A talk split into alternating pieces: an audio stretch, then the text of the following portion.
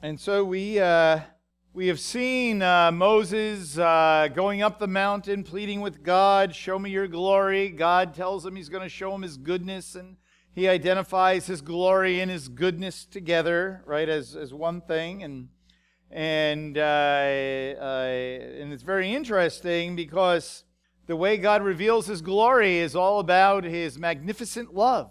You know, uh, it's kind of interesting, just a little side note when you think about that, because we usually think of the glory of God as the sizzle.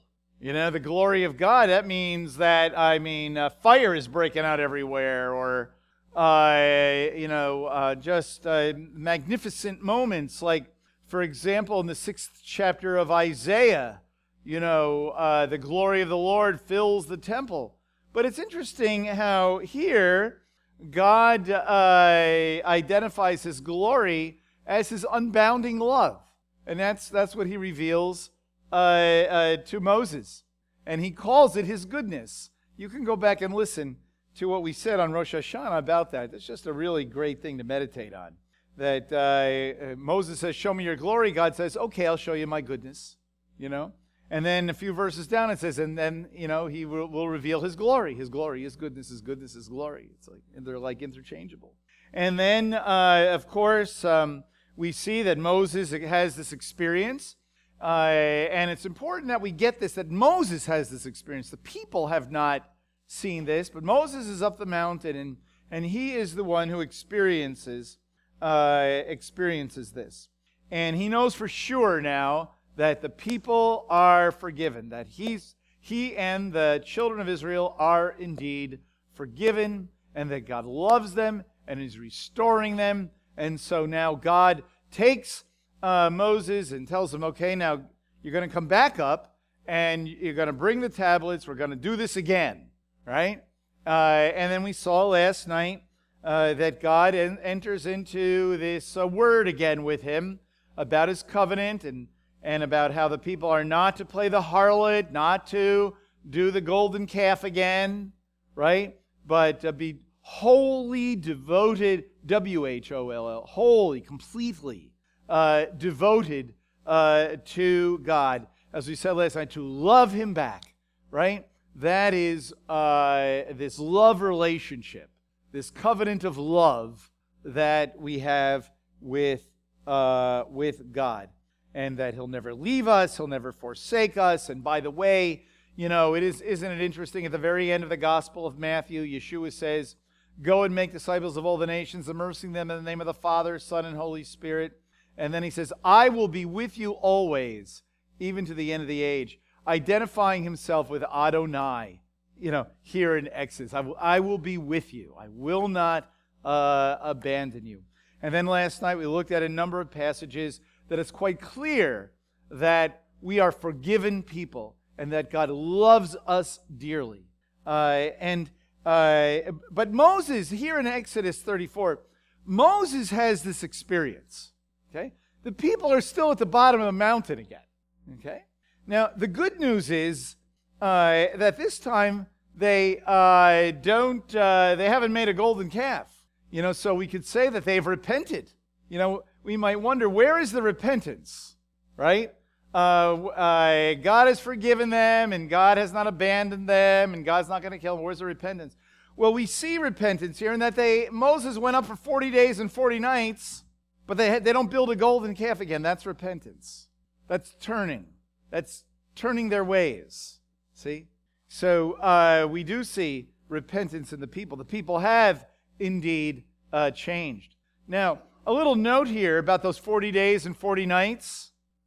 The tradition is that the first day of the 40 days and 40 nights is the first of Elul, and the last day is today, Yom Kippur.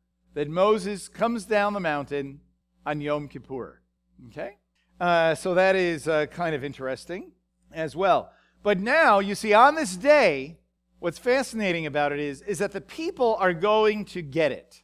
So far, it's just been Moses. But now the people are going to get it, and we'll see how that works here. All right, so uh, we left off last time uh, in verse 28. So he was there with the Lord 40 days and 40 nights. He did not eat bread or drink water. And you think one day is like over the top. And he wrote on the tablets the words of the covenant, the Ten Commandments. Now, verse 29. And it came about when Moses was coming down from Mount Sinai, and the two tablets of the testimony were in Moses' hand as he was coming down the mountain, that Moses did not know that his, the skin of his face shone because of his speaking with him. And when Aaron and all the sons of Israel, see, saw Moses, behold, the skin of his face shone, and they were afraid to come near him. Then Moses called to them, and Aaron and all the rulers in the congregation returned to him, and Moses spoke to them. And afterward, all the sons of Israel came near, and he commanded them to do everything that the Lord had spoken to him in Mount Sinai. And when Moses had finished speaking with them, he put a veil over his face. But whenever Moses went in before the Lord to speak with him, he would take off the veil until he came out. And whenever he came out and spoke to the sons of Israel uh, what had been commanded, the sons of Israel would see the face of Moses, that the skin of Moses' face shone, and uh, so Moses would replace the veil over his face until he went in to speak with them. So evidently, something was going on with Moses' face. Now, in Hebrew, it's a very strange construction here. Because when it says his face shone, it basically, the, the word is the word for horn. And it's, the, it's almost used almost every other time in the Bible for horn, like the horns of the altar, they blew a horn, right? So you wonder, so what, what does this mean? Well, we don't need to get into uh, all the dynamics uh, of the translation, but evidently the idea must have been that uh, Moses' face, pro- not that his face was shining, so to speak, you know, like, uh, uh, like, there was a light in his face, but that his face, like, uh, um, gave forth some kind of um, visual of something coming out of his face that uh, communicated the glory of God. And so, in English, the best we can do is his face shone. Uh, his face uh, glowed, perhaps, although the word light is not used here. But that's what his face did. Somehow it communicated the glory of God. Okay? uh, and that it did uh, have the uh, appearance, evidently, of light coming out. Okay? All right. So that's just a little interesting thing there. But what the most important thing is, is that the people recognized that there was somehow this communication with God and there was the presence of God. And that what God had shown Moses when he passed by, evidently could be somehow manifested on Moses' face. Okay? Uh, this perhaps, you know, when God says he was going to do miracles and show the uniqueness and otherliness of, of, uh, of their relationship with God, perhaps this was, uh, you know, part of that. Okay? But the point is, is that when Moses came down the mountain, it communicated that Moses had been in the presence of God and he has the tablets and that they were starting over again. And that the people could uh, sense the presence of God and kind of like at Sinai, they were afraid to go near. You know, it's kind of an interesting uh, parallel uh, uh to Mount Sinai, right? Uh, and that this time he comes down, they're not playing the harlot. This time he comes down, they're listening. This time he doesn't break the commandments. This time they receive it. This time they hear the teaching, right? But we see that in terms of Moses' very being, that when he, as it says here, when Moses had finished speaking with them, he put a veil over his face. Whenever Moses went in before the Lord to speak with him, he would take off the veil until he came out. And whenever he came out and spoke to the sons of Israel uh, what had been commanded, the sons of Israel would see the face of Moses, that the skin of his face shone. Then Moses would replace the veil over his face until he went in to speak with him. So this is kind of interesting. It's not that Moses covered his face so the people could never see his face. You notice that? It's when Moses is speaking to the people, they can see it. They can see it. When Moses is not speaking with the people, but he's can be seen, he covers his face. Okay? When Moses goes into the uh, uh, tabernacle, into the uh, holy place, he uncovers it when he speaks with God. So the fascinating thing, just by observation, is when he's speaking, he, he is unveiled. When he is not speaking, he is veiled, so that the people then could not uh, see uh, this manifestation of God on, uh, on his face. Okay? So, again, what it conveys to us is now this is a new beginning. Okay? That's what we really get out of this. This is a new beginning. The people are obedient. Moses is in glory, so to speak, as much as he could possibly be. Uh, and uh, he speaks forth the word. He is the, the, the mediator, and it all seems to be working. Okay? All right. Now, the only problem for us is this we know the rest of the story. That while Moses comes down and everything seems on the surface, just in this passage, to be okay, and there is restoration, and that is the first thing we want to get. Let me repeat that before we go on. That we want to get that, that the people are restored. That's why this is such a marvelous passage. The people are restored. And so, one of the things we learn from this, I should dwell on this a few minutes more. The, the thing we get from this is God has given them another chance. And again, let me reiterate that golden calf was a huge sin. I mean, it was really a deal breaker. You know, uh, God, in his righteousness, had every right to kill them all off and start over again with Moses, which, according to the text, is what he wanted to do. See? And we're supposed to get that from these chapters that in that interaction with Moses and God, what God wanted to do was kill them all off and start over again with Moses. And then what he wants to do is abandon them. They'll go on, but he's not going to go with them. And then on both counts, he relents because Moses pleads. And then God shows Moses, when Moses pleads to see his glory, he shows him his goodness, his forgiveness, his abounding loving kindness, slow to anger, and so on. Okay? And so uh, God assures Moses. that Moses comes down, and it is evidently manifested in the person of Moses that they are restored. And now they listen. And uh, seemingly they're going to be obedient. And that's why, then, by the way, beginning in chapter 35, immediately it's about the building of the tabernacle. Like building the place where God is going to live, where the place where God is going to be with them. See? So there's this restoration. They're restored, and now they're going to have this manifestation of God in the tabernacle. All seems to be well, except for the fact that the people continue to sin, and the people continue to grumble. And the greater sin, c- corporate sin, is, is about to take place. You know, whenever I teach uh, the MSI class on the, uh, on the Torah, or in the Torah study, when, you know, when we come to these portions, I always ask the question, you know, what is it that kept the people out of, out of the land? What's, what's the, why, or not that, why, what kept them out of the land? Why did they die in the wilderness?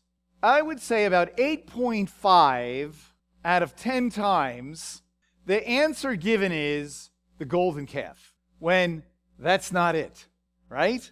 Right. That the greater sin is about to take place. And that is when God tells Moses to send a representative from the tribes to check out the land, and then they come back. Except for Joshua and Caleb, they are convinced that there is no way that they're going to be able to overtake these enemies. But we saw, what did God say right here? when he says, I'm going to show you miracles like no other nation, the very first thing he says, I'm going to, uh, you know, go before you and I will remove all those ites, all those people. And what happens? Well, they don't build another molten calf. They basically don't believe the promise. They don't embrace the promise. They don't, they don't believe what God says. They don't trust in the Lord. They may know he, I mean, he's the Almighty One, but do they really get who Adonai is? Do they really get it? Well, seemingly they're having still a problem. And so, uh, you know, in that uh, 13th and 14th chapter of the book of Numbers, we see that the people do not believe, and, and then the judgment comes that this generation will die in the wilderness. That has not had, see, they would not have died in the wilderness if all was well and good here in chapter 34, if it had just stayed that way. But it didn't. The greater sin was yet to come. So, what it tells us is that in Deuteronomy chapter 29, when Moses says that God has not given you eyes to see and ears to hear and a heart of understanding to this day, and basically what's going to happen is you're going to go in the land and you're going to sin, and then ultimately you're going to be judged and you're going to have to go out of the land. Just remember these words that it's not the end of the story for the nation of Israel. That God will indeed restore you, uh, you know, and, and, He will give you uh, a heart to believe. He will give you eyes to see, uh, uh you know, and ears to hear. And it says in Deuteronomy chapter 30 that he's going to circumcise your heart, that you will indeed believe. That's what he says. That's going to happen. But Moses says, I know you too well. See? What we learn here from this is that the, the tablets of stone and the teaching that Moses gives, in and of itself, physically, in the way it's tra- in the way the word is transmitted to the people, is not going to have the power to transform their lives. That is what we learn in the Torah, in the wilderness wanderings, in the giving of the Torah. Not there's anything wrong with the word, not that there is uh, uh, something wrong with uh, Moses, but the words simply being transmitted on the stone and by word of mouth did not have the power to transform their lives. That's why, by the way, you know, Lots of people study the Bible, right? What do, what do we read in, in the uh, New Covenant? Even uh, Hasatan knows the Bible. It's not magic. It's not, it's not magic that the Word of God doesn't come back void. It's not magic uh, that uh, the Word lasts forever. But for the Word to take hold in a person's life, something else must be going on, not just simply the words on the page. Okay? I can tell you in my own life, I think I shared this with someone a few weeks ago, that, you know, when I was growing up, there was nothing more boring than reading the Bible. And it was almost like, uh, like it made no sense. It was, it, it just, it was like, like a brick wall. And it was not until I was investigating the claims of Yeshua, not yet a believer, but I was investigating the claims of Messiah, that it began to mean something to it. It began to have interest. It began to be clear. It began to make sense. Because, you see, what they were missing was the Ruach HaKodesh. What they were missing was what God needed to provide in order for them to be able to be victorious and obedient and to be able to live in such a way that reflects, I am the Lord. See? So in the Brit Hadashah, there is a passage that talks about this thing with Moses' veil and Moses' face shining. Let's turn there. It's in the Brit Hadashah, it's in the New Covenant, and it is in Second Corinthians chapter 3. Second Corinthians chapter 3. All right. Now, this would take a long time for us to unpack. So I'm just going to highlight a few things here. At the beginning of the ver- of the chapter, by the way, by the way, uh, somewhere, and I'm not sure exactly where, uh, you can, I believe, download a series of messages that I gave on this uh, a number of years back. But I do believe we do have it electronically online. Anyway, uh, in chapter 3, he says, Are we beginning to commend ourselves again? Or do we need, at some, or do we need at some a letter of commendation uh, to you or from you? He says to these people, You are our letter, written in our heart, known and read by all men, being manifested that you are a letter of Messiah. You are an a, a, epistle, it's a Greek word. You are a letter of Messiah, cared for by us written not with ink, but with the Spirit of the living God, not on tablets of stone, but on the human heart. And such confidence we have through Messiah toward God. Not that we are adequate in ourselves to consider anything as coming from ourselves, but our adequacy is from God. Now we're getting to the point here. Who also made us adequate as servants of a new covenant, not of the letter, but of the Spirit. For the letter kills, but the Spirit gives life. For the ministry of death in letters engraved on stones came with glory, so that the sons of Israel could not look intently at the face of Moses, because of the glory of his faith, face, fading as it was. How shall the ministry of the Spirit fail to be even more with glory? Okay, now let me just uh, say a few things uh, about this. Okay? Uh, here, Paul is not comparing uh, things like this, when he talks about the letter and the spirit, he's not comparing grace and law. He's not comparing the uh, a spiritual meaning of the text with the plain meaning of the text. He's not even comparing outward obedience to inward obedience. And he's certainly not comparing Judaism and Christianity. The reason I say that is when you read in commentaries, you read commentaries about this, you get a variety of these things, sadly. What he is comparing is the spiritual situation of the Jewish people before the coming of the Messiah and the spiritual situation after the coming of the Messiah.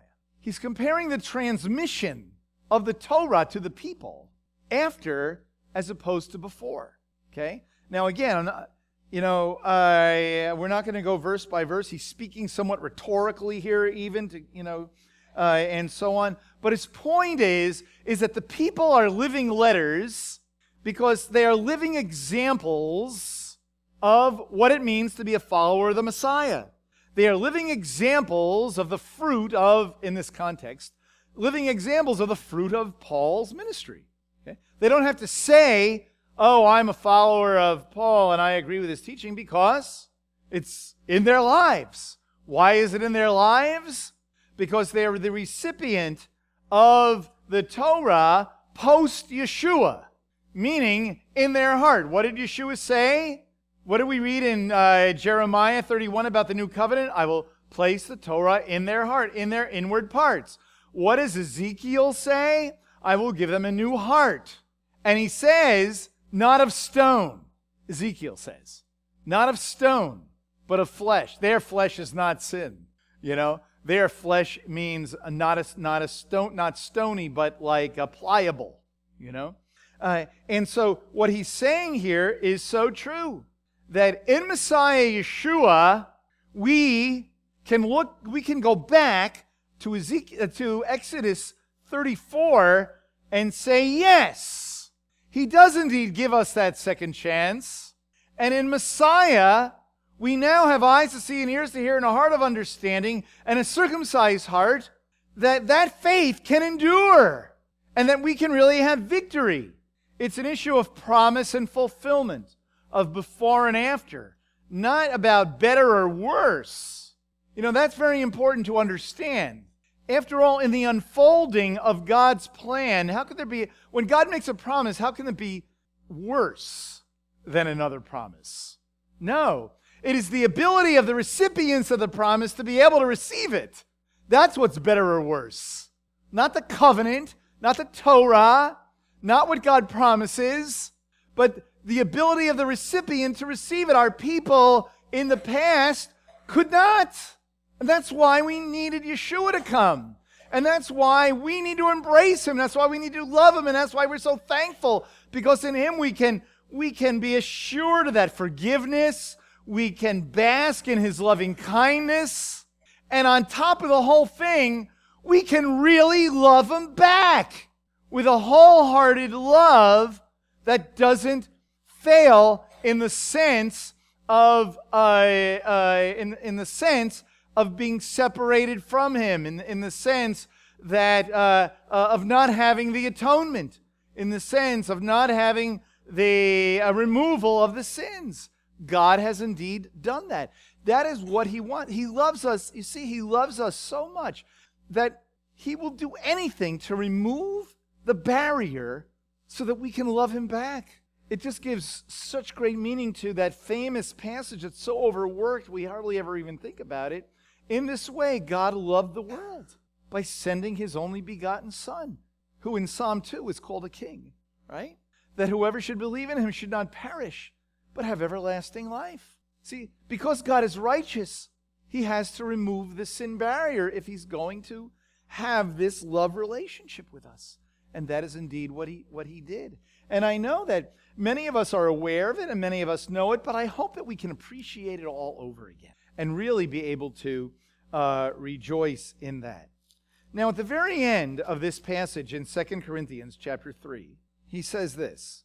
He talks about the veil, the veiling of Moses and the fading of the glory. Okay? Uh, and, and what he says is, you see, that shows that the people, the people were not able to really uh, embrace the glory of God. They were not able to. And so Moses would have to veil his face. Here he refers to it as fading. See? But it's not because there was something wrong with the glory, not because there was something wrong with Moses, but the people were not equipped to be able to receive it. But only now, in Messiah Yeshua, are we able to take in, so to speak, this glory of God. See? Now, Actually, before I read that last verse, keep your hand there, and you can turn to the Gospel of John in the first chapter. And again, I will say, in chapter 1, in verse 14, first in verse 14, and the Word became flesh and dwelt among us, and we beheld his glory. Glory as of the only begotten from the Father, full of grace and truth. What I said on Rosh Hashanah is I don't believe it is a coincidence that the words grace and truth and glory are all here together that describe Yeshua.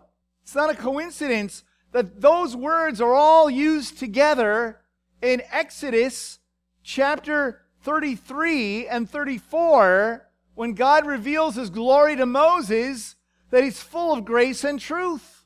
And not only that, but uh, when he says in verse 17, well, actually, well, uh, verse 17. For the law was given through Moses, grace and truth were realized through Yeshua HaMashiach. Do you see, there's nothing wrong with the law here. It's the transmission. The law was given through Moses. It's about given and realized. That is what is being compared here. It was given through Moses, it was delivered through Moses, but it is realized. It, it, it becomes true to life, comes alive in Messiah Yeshua. And he uses the words, again, grace and truth. See? And uh, there we go. Okay. So we see that here in John chapter 1. This uh, relationship of grace and truth and glory with Yeshua. And what John is saying is this is, I am the Lord. I am the Lord. Adonai. Right? Okay, now, if you go back to, oh, let's keep your hand still there in Second Corinthians chapter 3, but go to the book of Hebrews in chapter 1. In the book of Hebrews in chapter 1, we read God, after he spoke long ago to the fathers and the prophets, in many portions and in many, in many ways, in these last days he has spoken to us in Son, in sonship, or as it says, in his Son whom he appointed heir of all things, through whom he also made the world. Now, verse 3 is if you ever have like if you like to underline, highlight, or memorize, Hebrews 1 3, when people say, Who is Yeshua to you? Just say this verse. He is the radiance of his glory and the exact representation of his nature, and upholds all things by the word of his power. When he had made purification of sins, he sat down at the right hand of the majesty of high. We can stop there. He is the radiance of his glory, the exact representation of his nature. That is who Yeshua is. Okay? And so Yeshua is the glory. If you read this passage in 2 Corinthians on your own, you'll see the word glory is like repeated over and over and over again. Okay? All right. So now, the very last verse in 2 Corinthians chapter 3, Paul says, But we all with unveiled face, we become, see, like Moses in a, in a sense here showing this glory of God.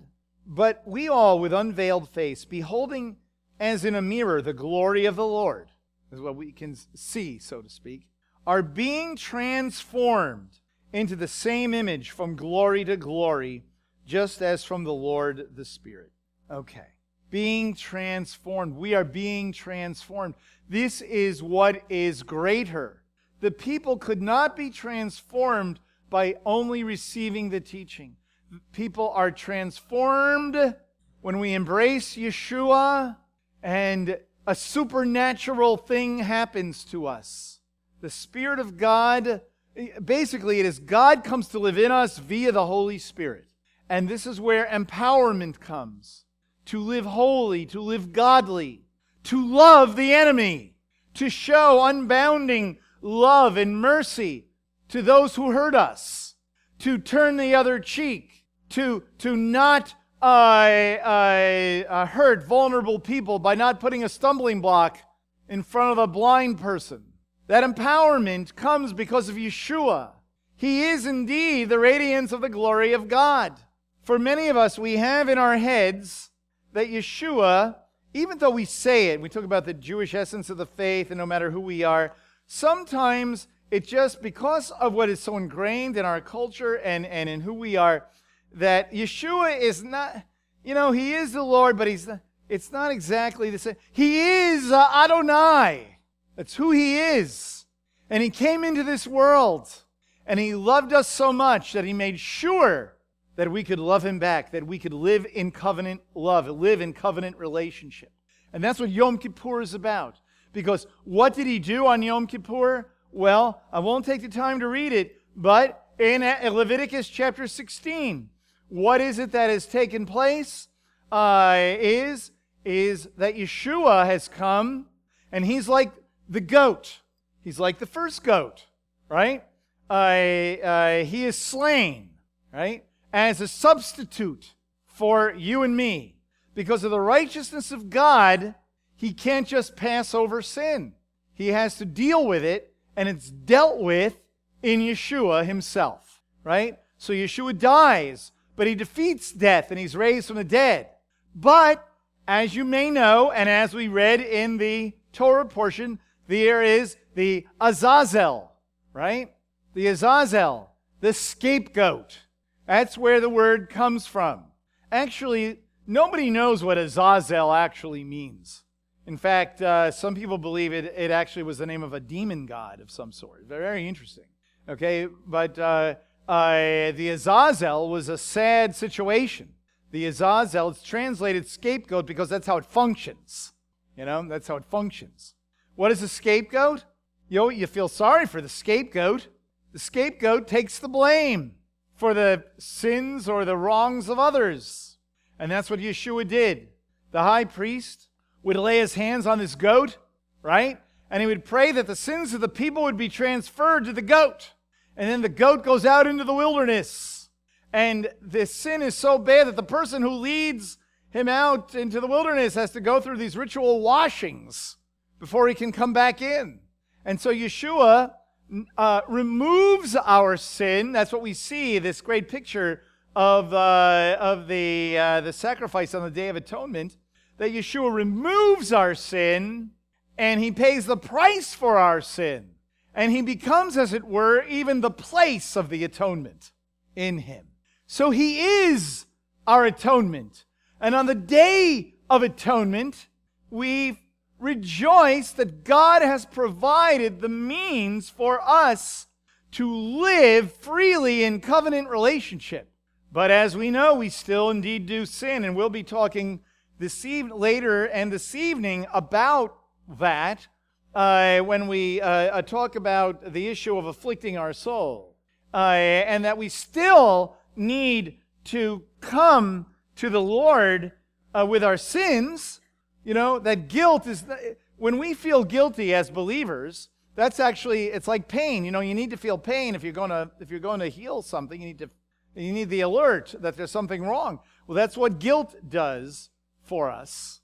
Okay? And so we know that we can experience that forgiveness daily when we confess our sins indeed to God. You see. And and so we experience that atonement in a, or the forgiveness over and over again. It was made for us once and we enter into the relationship once, yet it's experienced over and over again. See? That's why we don't say, I'm forgiven, I can do whatever I want. It's just not how we're made. It's not how the relationship works. See? But going back to Exodus chapter 34, we see that God gives them another chance. We see that God restores the relationship. But what we learn from the Brit Chadashah is that in Messiah Yeshua, it sticks. That we have a circumcised heart. That God will not allow us to die in the wilderness. I could go on and on, which I do. Because it says in Hebrews chapter 3 and 4, right, that it is unbelief that causes us to die in the wilderness. But today, if we hear his voice, let us not harden our heart, but let us confess our sins. Let us rejoice in him. Let us have the assurance of knowing that indeed the glory never fades, and that in Messiah Yeshua, his faithfulness is indeed new. Lord, thank you, God for this great assurance that we have. Lord God, thank you for Yeshua, our Messiah. Thank you, God, that, that no matter what we've done, you allow us to start over again. And I pray, Lord, on this new year, we would indeed start over again. I pray, Lord, that as we uh, uh, continue on this journey, uh, going all the way through Sukkot, that we would indeed start over again, that there would be a sense uh, of newness and Lord, thank you, God, that you have not left us uh, with only instruction, but that you have uh, given us instruction and the empowerment to live it out, the empowerment to really be loved and love freely. Lord, I pray that the quality of our lives would improve in this way, that we would not bear grudges and hold hatreds and have long lists of people that we got to deal with and and and then bear grudges that people don't forgive us for stuff we've done. And it goes on and on and on. Lord, I pray, God, that we would be free and that we would truly manifest your presence and your love in this world, God. And yes, your righteousness, your holiness, God. And yes, God, it is clear that you are, you do indeed judge sin. All the more reason, Lord, why we need to be in covenant relationship with. Thank you, Lord, for our atonement for Yeshua the Messiah. And we pray in Yeshua's name.